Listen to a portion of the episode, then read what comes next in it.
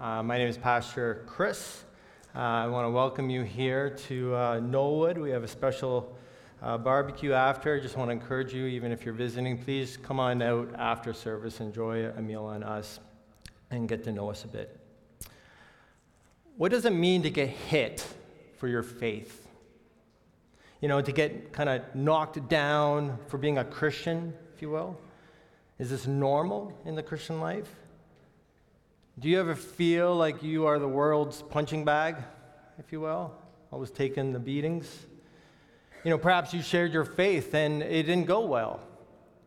You were rejected, maybe you were mocked and ridiculed, and you walked away really feeling beat down, you know? How quick were you to kind of get back into the fight, if you will, after that happened? Or maybe you've just kind of said, no, I'm tapping out. That's, that's it. How quick have you been to go out and maybe share the gospel with somebody because of what happened in the past? You know, maybe it was a coworker and they, uh, they got mad at you and they rejected you. And then along comes another coworker. Do you share?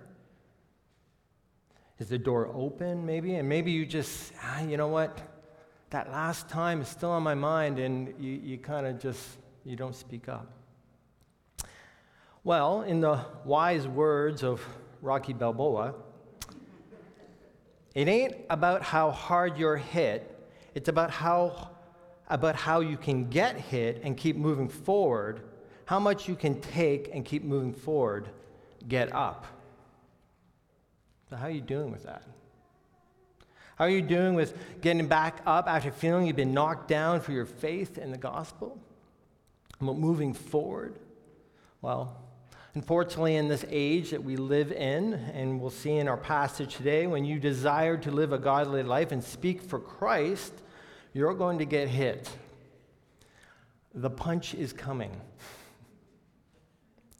So, how do we get back up into the fight of faith?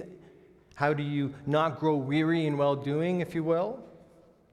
Well, in today's passage, we're going to see some things that I think will really help us to be able to do that, to be able to fight the good faith of the fight, the good fight of faith, and keep proclaiming it.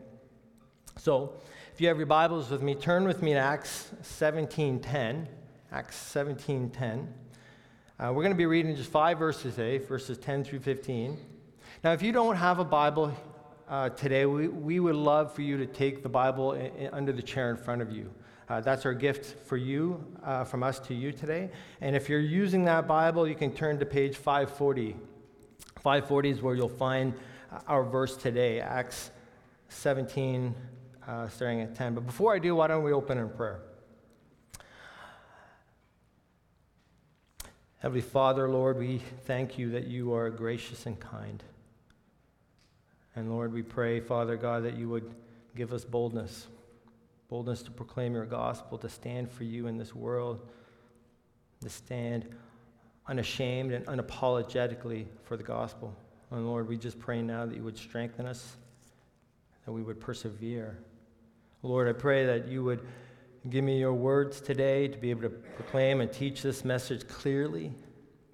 And that, Lord, you would do a work in the lives of those here to strengthen them and encourage them in this time. We ask in Christ's name. Amen. So, Acts 17, verses starting at verse 10. Follow along with me. It says, The brothers immediately sent Paul and Silas away by night to Berea. And when they arrived, they went into the Jewish synagogue. Now, these Jews were more noble than those in Thessalonica. They received the word with all eagerness, examining the scriptures daily to see if these things were so. And many of them therefore believed, with not a few Greek women of high standing as well as men. But when the Jews from Thessalonica learned the word of God was proclaimed by Paul at Berea also, they came there too, agitating and stirring up the crowds. Then the brothers immediately sent Paul off on his way to the sea but Silas and Timothy remained there. Those who conducted Paul brought him as far as Athens, and after receiving a command for Silas and Timothy to come to him as soon as possible, they departed. Well, in our passage today, we're going to find there's two observations, two kind of takeaways for us today. Our first observation is that the gospel is believed against a backdrop of persecution. The gospel is believed against a backdrop of persecution. We see this in verses 10 and 12. And so, if you recall from last week with Pastor Matt, Paul and Silas had has now left, they had left Philippi and they traveled through Amphipolis and Apollonia, and then they, they ended up in Thessalonica. And there, Paul, over three Sabbaths, preached the gospel. He reasoned from scriptures. He explained and proved from the scriptures who Jesus Christ was. And the result was, was great. It was some pers- were persuaded, some believed. They believed the gospel. But we also see that what happened in Philippi also happened in Thessalonica. Some rose up. These Jews got angry and they rose up and they rejected the message, and thus they rejected the messenger. And so we find that they were unable to find Paul and Silas, so they go after his companions, didn't they? They went after Jason and they, they kind of attacked Jason, if you will, who hosted them. And that, this takes us up to our passage today, and we see it's, it's kind of clear that Paul and Silas, and I would say Timothy is still there, that they're still in danger of these Jews, even though they were kind of paid off. These Jews were still on the hunt for Paul and Silas. In verse 10, we see that the brothers immediately sent Paul and Silas away by night to Berea. Why would they do this? Well, there was still a threat to Paul. Even after the money was paid, there was still a threat to Paul and Silas. And so these disciples thought it was best to slip Paul out of the city under the cover of darkness. And they sent him to a place called Berea, which was kind of southwest. It was about 80 kilometers south of Thessalonica. And we've seen that this isn't the first time, is it, that Paul has had to escape a city. If you look back at Acts 9, we found that when Paul believed he was in Damascus, and the Jews got angry and they went to attack Paul in Damascus, and we saw there that he had to slip out under a cover of darkness at night as well, through a hole in the wall and led down by a basket. And we saw in Acts 14 that the Jews in Iconium also persecuted Paul and Barnabas there, and they had to flee to Lystra and Derbe. And so, those who will have loved Paul here and fearing for his life, doing what they can to protect Paul, send him away by night. And so we can see here that it's okay to flee from persecution. It's okay to flee from persecution. You are not more holy and righteous in the eyes of God if you stay. We see in Acts 8, 8 1, where a great persecution arose in Jerusalem, and the disciples scattered to all the regions. In Matthew 10 23, when Jesus sends out the 12, what do we hear Jesus say? When they persecute you in one town, flee to the next. See, persecution is one means in which God has used to spread the gospel. Sometimes by fleeing an intense situation, you may have more of an effective ministry elsewhere, and why he's why it may be right to, to flee.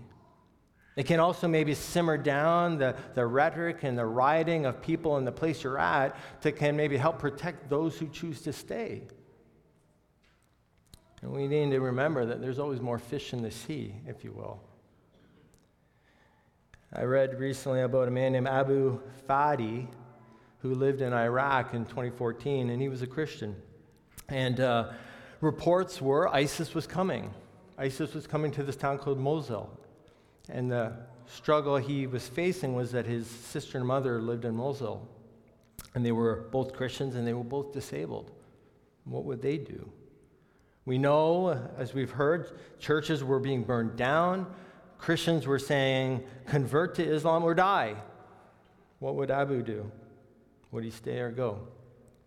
Well, we found, find in the in reading of this account that no, he, he went and he went into danger to save his mother and sister, and he flee. He fled. Narrowly escaping ISIS a few times and even being killed at a checkpoint, but no, he fled. He never denied his faith. He stood on the ground, the foundation of Jesus Christ, but it seemed right for him to flee.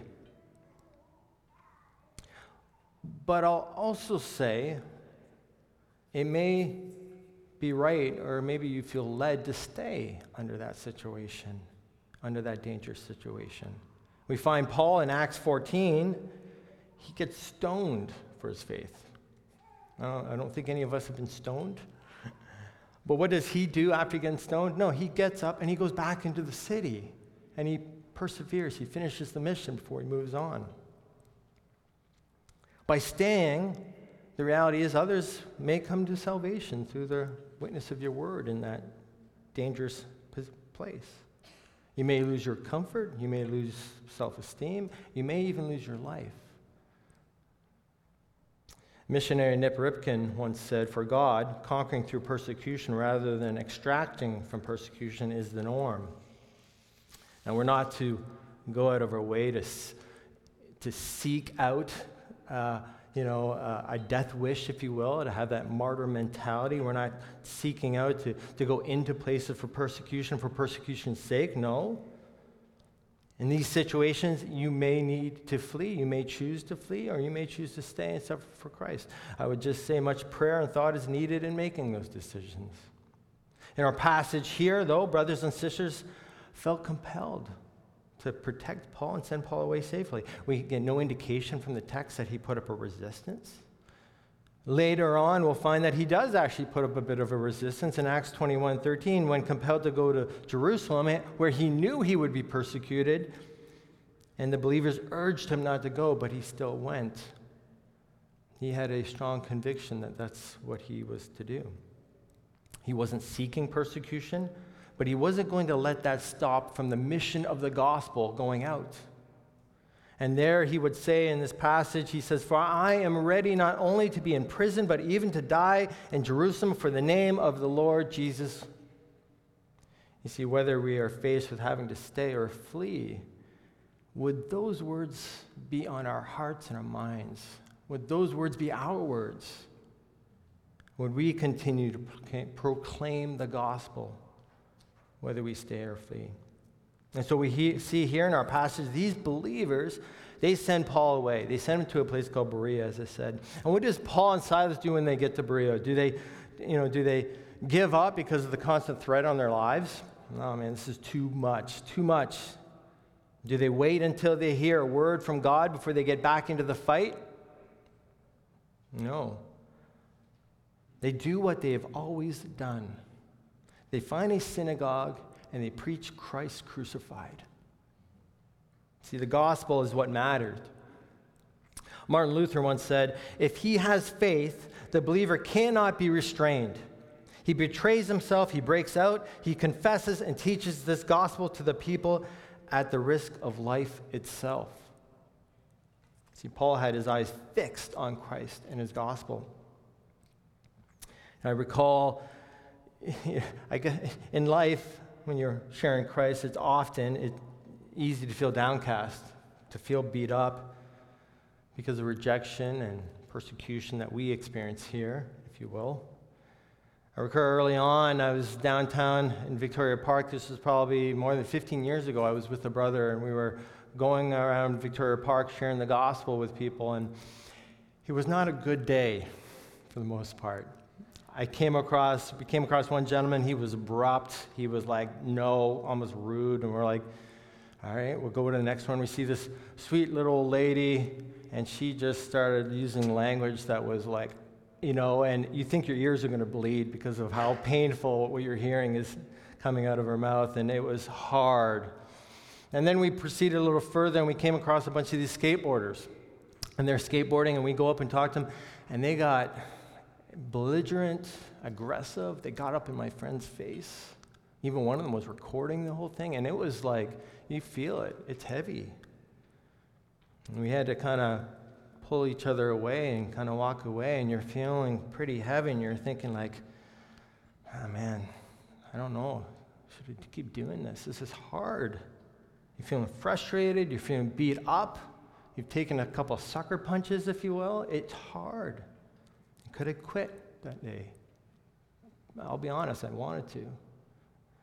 We kept walking and we crossed the park to the other side, and there was a young man sitting at a picnic um, bench. And we sat down, And I still remember the look on his face after sharing the gospel with him. His countenance changed, his emotions changed, the wheels seemed turning. It was, it was amazing. Pleading with this guy and talking with him. And what was amazing is these skateboarders, huge crowd of them, all walked by us. And they all looked at us. But I think by God's providence, not one of them spoke up against us when we were sharing with this man. So, how about you? Does past rejections hinder future conversations? What motivates you to stay in the fight, if you will? How do you keep going when it hurts and it's hard? I think Scripture gives us something here. Turn with me real quickly to 1 Thessalonians 2, verse 2. 1 Thessalonians 2, verses 2. I think there's something here that we can take away for ourselves. Paul is writing to the Thessalonian church. He's writing to the very people who are sending him out to protect him. These are the very same people. He's writing to them now. In verse 2, Verse 2, he says, this is First Thessalonians chapter 2, verse 2. He says, But though we had already suffered and been shamefully treated at Philippi, as you know, he shared with them these things. They knew the hurts, the pains, the suffering, the rejection, the imprisonment, their sucker punches he took. They knew. What did Paul do still? He, he goes on to say, We had boldness in God to declare to you the gospel of God in the midst of much conflict boldness in God to preach Christ crucified. He stayed in the fight. Verse 3 goes on For our appeal does not spring from error or impurity or any attempt to deceive. He had a right heart in all this. But listen here, follow with me in verse 4. It says, But just as we have been approved by God to be entrusted with the gospel, so we speak, not to please man, but to please God who tests our hearts. We need to remember, brothers and sisters, in the face of rejection, we are not out to please man, but to please God. When you lose sight of this, and you'll lose the desire to stay in the fight. When you lose sight of this, you'll lose the desire to stay in the fight. And so, jumping back to our passage today in Acts 17, we see that Paul, desiring to please God, goes back into another synagogue and preaches Jesus Christ. The mission mattered, the gospel mattered. And we read in verse 11 where it says, Now these Jews were more noble than those in Thessalonica. They received the word with all eagerness, examining the scriptures daily to see if these things were so. See, these Jews were not like the Jews in Thessalonica who rejected him. They were not critical, they were open minded. They were intently listening. These Jews were eager, ready, and willing to hear the word of God from Paul. One commentator actually said their nobility lay in their willingness to acknowledge their need, resulting in an eagerness to hear from God and to receive what they heard. Not everyone responds to the gospel the same way. I think we know that. But because you had a neighbor who once rejected it, it doesn't mean your other neighbor will reject it. And we find here that they also examined the scriptures daily to see if it was so. This is a careful examination, right? They did their homework. They wanted to be certain and sure, and they did this daily. It was important to them. You know, you may have heard of the term be a Berean you know, be a Berean. This idea is like, don't just take my word for it. Look yourself. Get into the Word of God and, and search out and see if it's true yourself. True authority does not come from human wisdom, human achievements, human philosophy, or human logic. It comes from the Word of God, the Bible. It is the source of ultimate truth, and God has given it to mankind as His special revelation so we can know God, ourselves, the world, Jesus Christ, and the way of salvation. We want all people, Christians included especially, to be like the Bereans, examining the scriptures daily to see if these things were so. See, these Jews were not critical, they were not fault finders, they were not nitpickers. The context here is not suggesting they didn't believe Paul and were searching for something to disprove Paul. The context is suggesting that they believed what they were hearing and they wanted to see it for themselves from the text. So the question really has to be asked what did exactly Paul preach that made them want to check it out in Scripture? Well, I would argue it was probably very similar, if not the same, as what he preached in Thessalonica. When we heard last week from Pastor Matt, the sufferings of Christ, the resurrection, that Jesus was the Messiah. And so they probably went to certain passages regarding the sufferings, like Isaiah 53 and Psalm 22, how the Messiah would suffer. And for the resurrection, they might have gone to Isaiah 25, 7 and 8, or Psalm 16, 10, about how the Messiah would rise from the dead. And regarding the miracles and teachings of Christ, Maybe they went to Deuteronomy 18 and 15 through 16 about another prophet like Moses coming. Maybe regarding the salvation that is in under uh, comes from no other name under heaven. Maybe they went to, to Joel 2:28 to 32. See, we, we got to realize it's not as though Paul didn't want people to take him at his word right? We often talk, we want people to believe us, right? We read in 1 Thessalonians 2:13 a little further along where Paul says, "And we also thank God constantly for this that when you received the word of God, when you heard uh, which you heard from us, you accepted it not as the word of men, but as what it really is, the word of God which is at work in you believers." We do want people.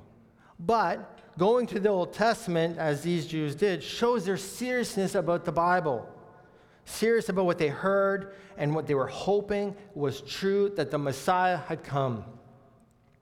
And so, yeah, we want people to believe us when we share the gospel, yes. But even more than that, we want people to see it for themselves by going to Scripture.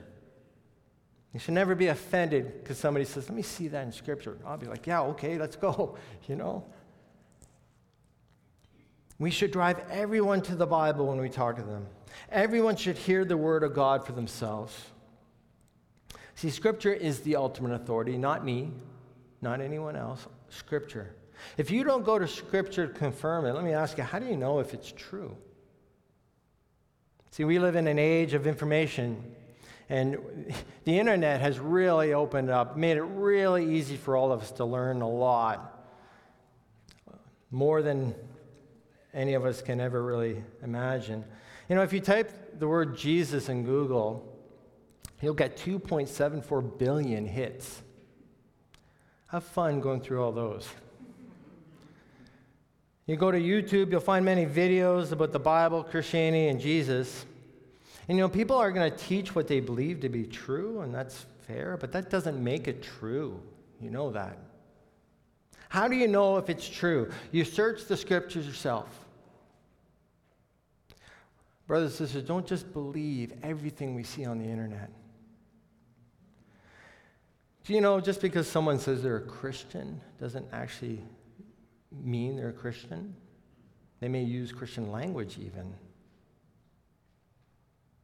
You know, if someone comes to you and they say, you know, I, I know, I'm a baseball player, they say. But yet they say, you know, they, you, you, talk to them, they, they know everything about the game. They know every player out there. They know every stat and every rule. And they are in great shape, and they even dress like a baseball player. But it doesn't mean they are a baseball player. They need to be on the team. The guy at the top says, You're on my team. And if you're on my team, you're expected to be in the game. Are you on Christ's team? Are you in his game? So How did these noble Jews respond after the preaching of the gospel and searching the scriptures? Verse 12 says, And many of them believed. Amen. Many of them believed. We read even Greeks believed. Women of high standing and men of high standing, even they were impacted by the message and they believed. They believed Jesus was the only hope of salvation and they clung to this truth. They believed Jesus was the Messiah. He suffered, He died, He rose from the dead, He paid for their sins. They were forgiven, they were grafted into the family of God, and they were saved. They were eager and willing. God had prepared their hearts to believe. And so when the gospel was preached and they saw it in scriptures, the message was received. God saved then, and amen, God saves today. See, I think remembering this when persecution comes, when your body feels like it is that punching bag, remembering that God saves can encourage you to keep getting back into the fight. And so we see that the gospel is believed against a backdrop of persecution. This leads to our second observation, where we find that persecution arises against a backdrop of gospel proclamation. A persecution arises against a backdrop of gospel proclamation, verses 13 and 15. Where the gospel spreads against the backdrop of persecution, we also find that when the gospel is proclaimed, persecution is soon to follow. This is normal. We read in verse 13 that the Jews in Thessalonica, having caught wind of this preaching, have now come down to, the, to Berea. You think, well, how did they how did they hear? I mean, it was about 80 kilometers, and you didn't just hop in, you know, a GO train and you know head over there. No, 80 kilometers is still a hike. But how did they hear? Well, it's probably because people talk. They would still travel. Lives are being changed. Good news is to be shared with others. The gospel was told and retold, it spread and spread further. And they had caught wind of this. Let me ask do people talk about your faith? Do they see you live out your faith? Do they even know what you believe? That's tough, I know. You know, if they complain to others by sharing your faith with others, that's actually a good thing. I know it's weird, but it's actually a good thing. Paul says, speaks of this in Philippians 1 15 through 18. Listen to what he says. Some indeed preach Christ from envy and rivalry, but others from goodwill. The latter do it out of love, knowing that I'm put here for the defense of the gospel. The former proclaim Christ out of selfish ambition not sincerely, but thinking to afflict me in my imprisonment. What then? Only that in every way, whether in pretense or in truth, Christ is proclaimed, and in that I rejoice. This is hard, but can you rejoice that the gospel is going out, even when it's at your expense? So these Jews have caught wind of Paul preaching Christ. They have now traveled to Berea. They are agitated and stirred up, and so they go and agitate and stir up the crowds there. They rejected this message. They rejected the messenger. They could not let this go. They had to speak and stop this. They believed this was a lie and it had to be stopped. The punch is coming, and it's coming from behind, if you will. See, we've seen this before. This has happened many times for Paul. It's a common theme we find in Acts, and it's a common theme for us today. But we need to remember not all punches carry a lot of power.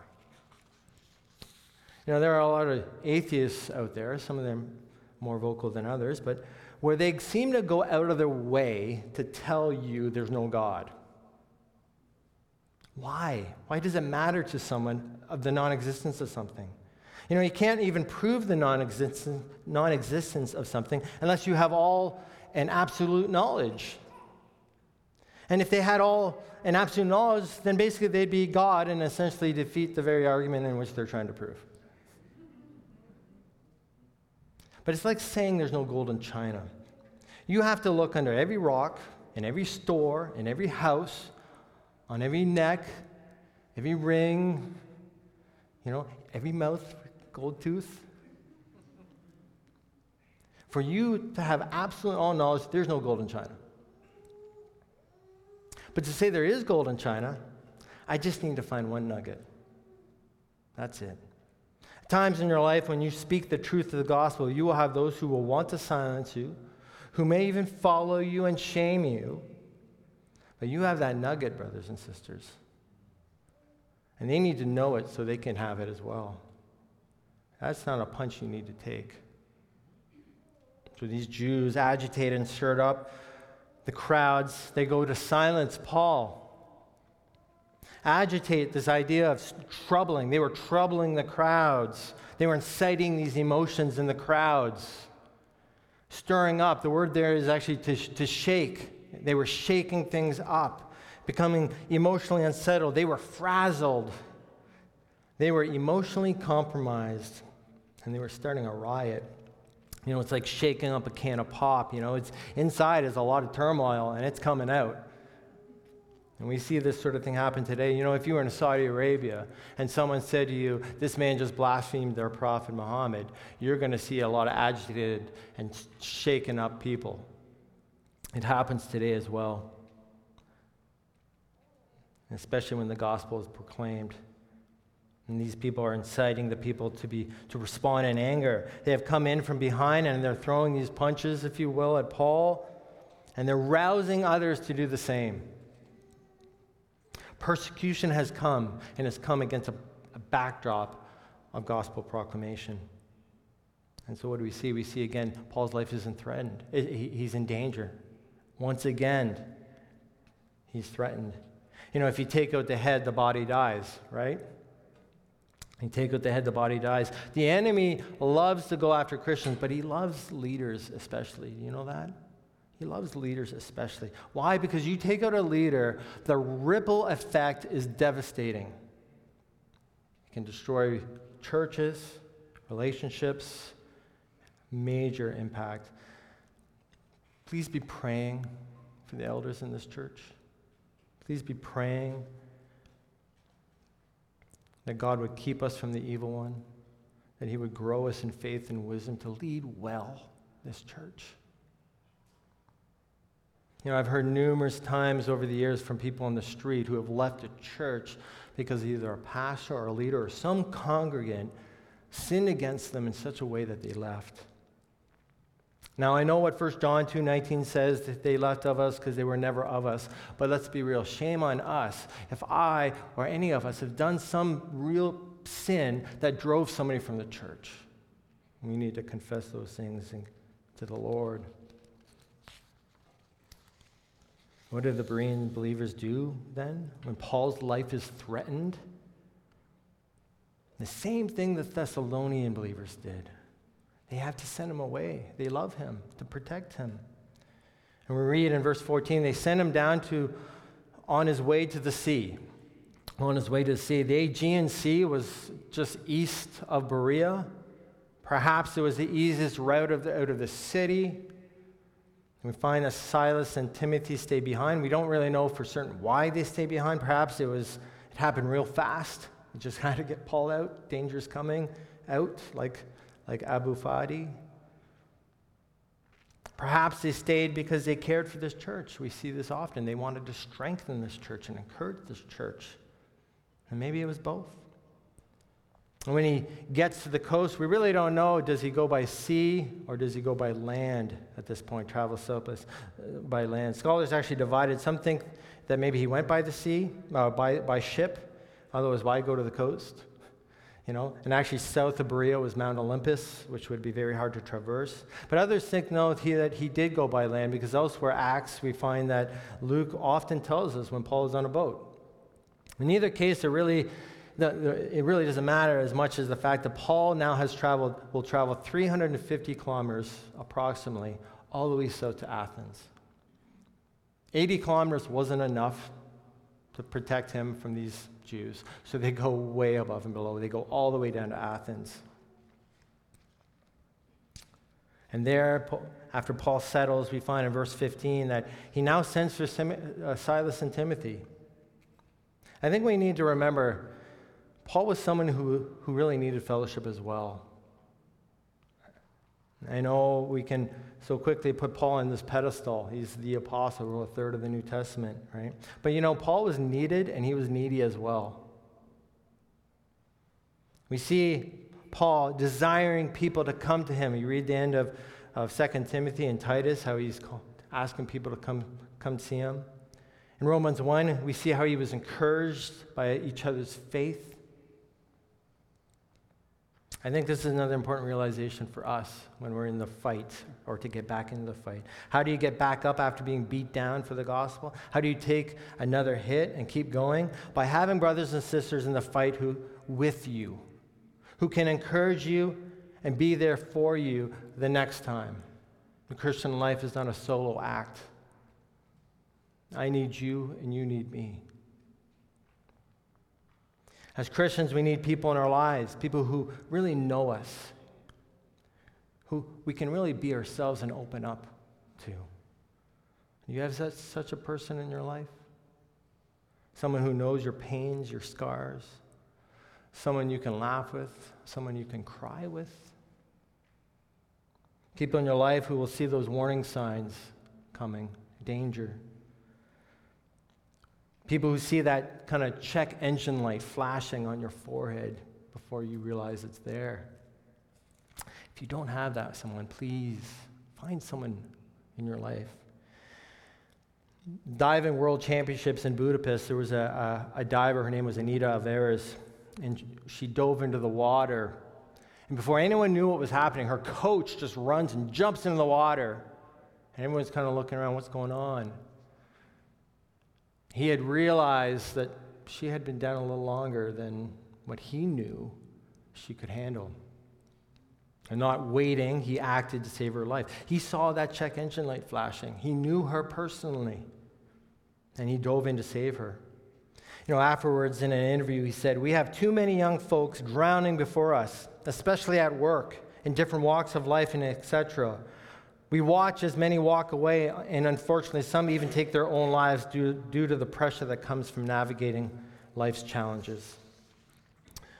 And, brothers and sisters, we need each other. We need to step in and help. We need to get wet, if you will, for a brother or sister in trouble.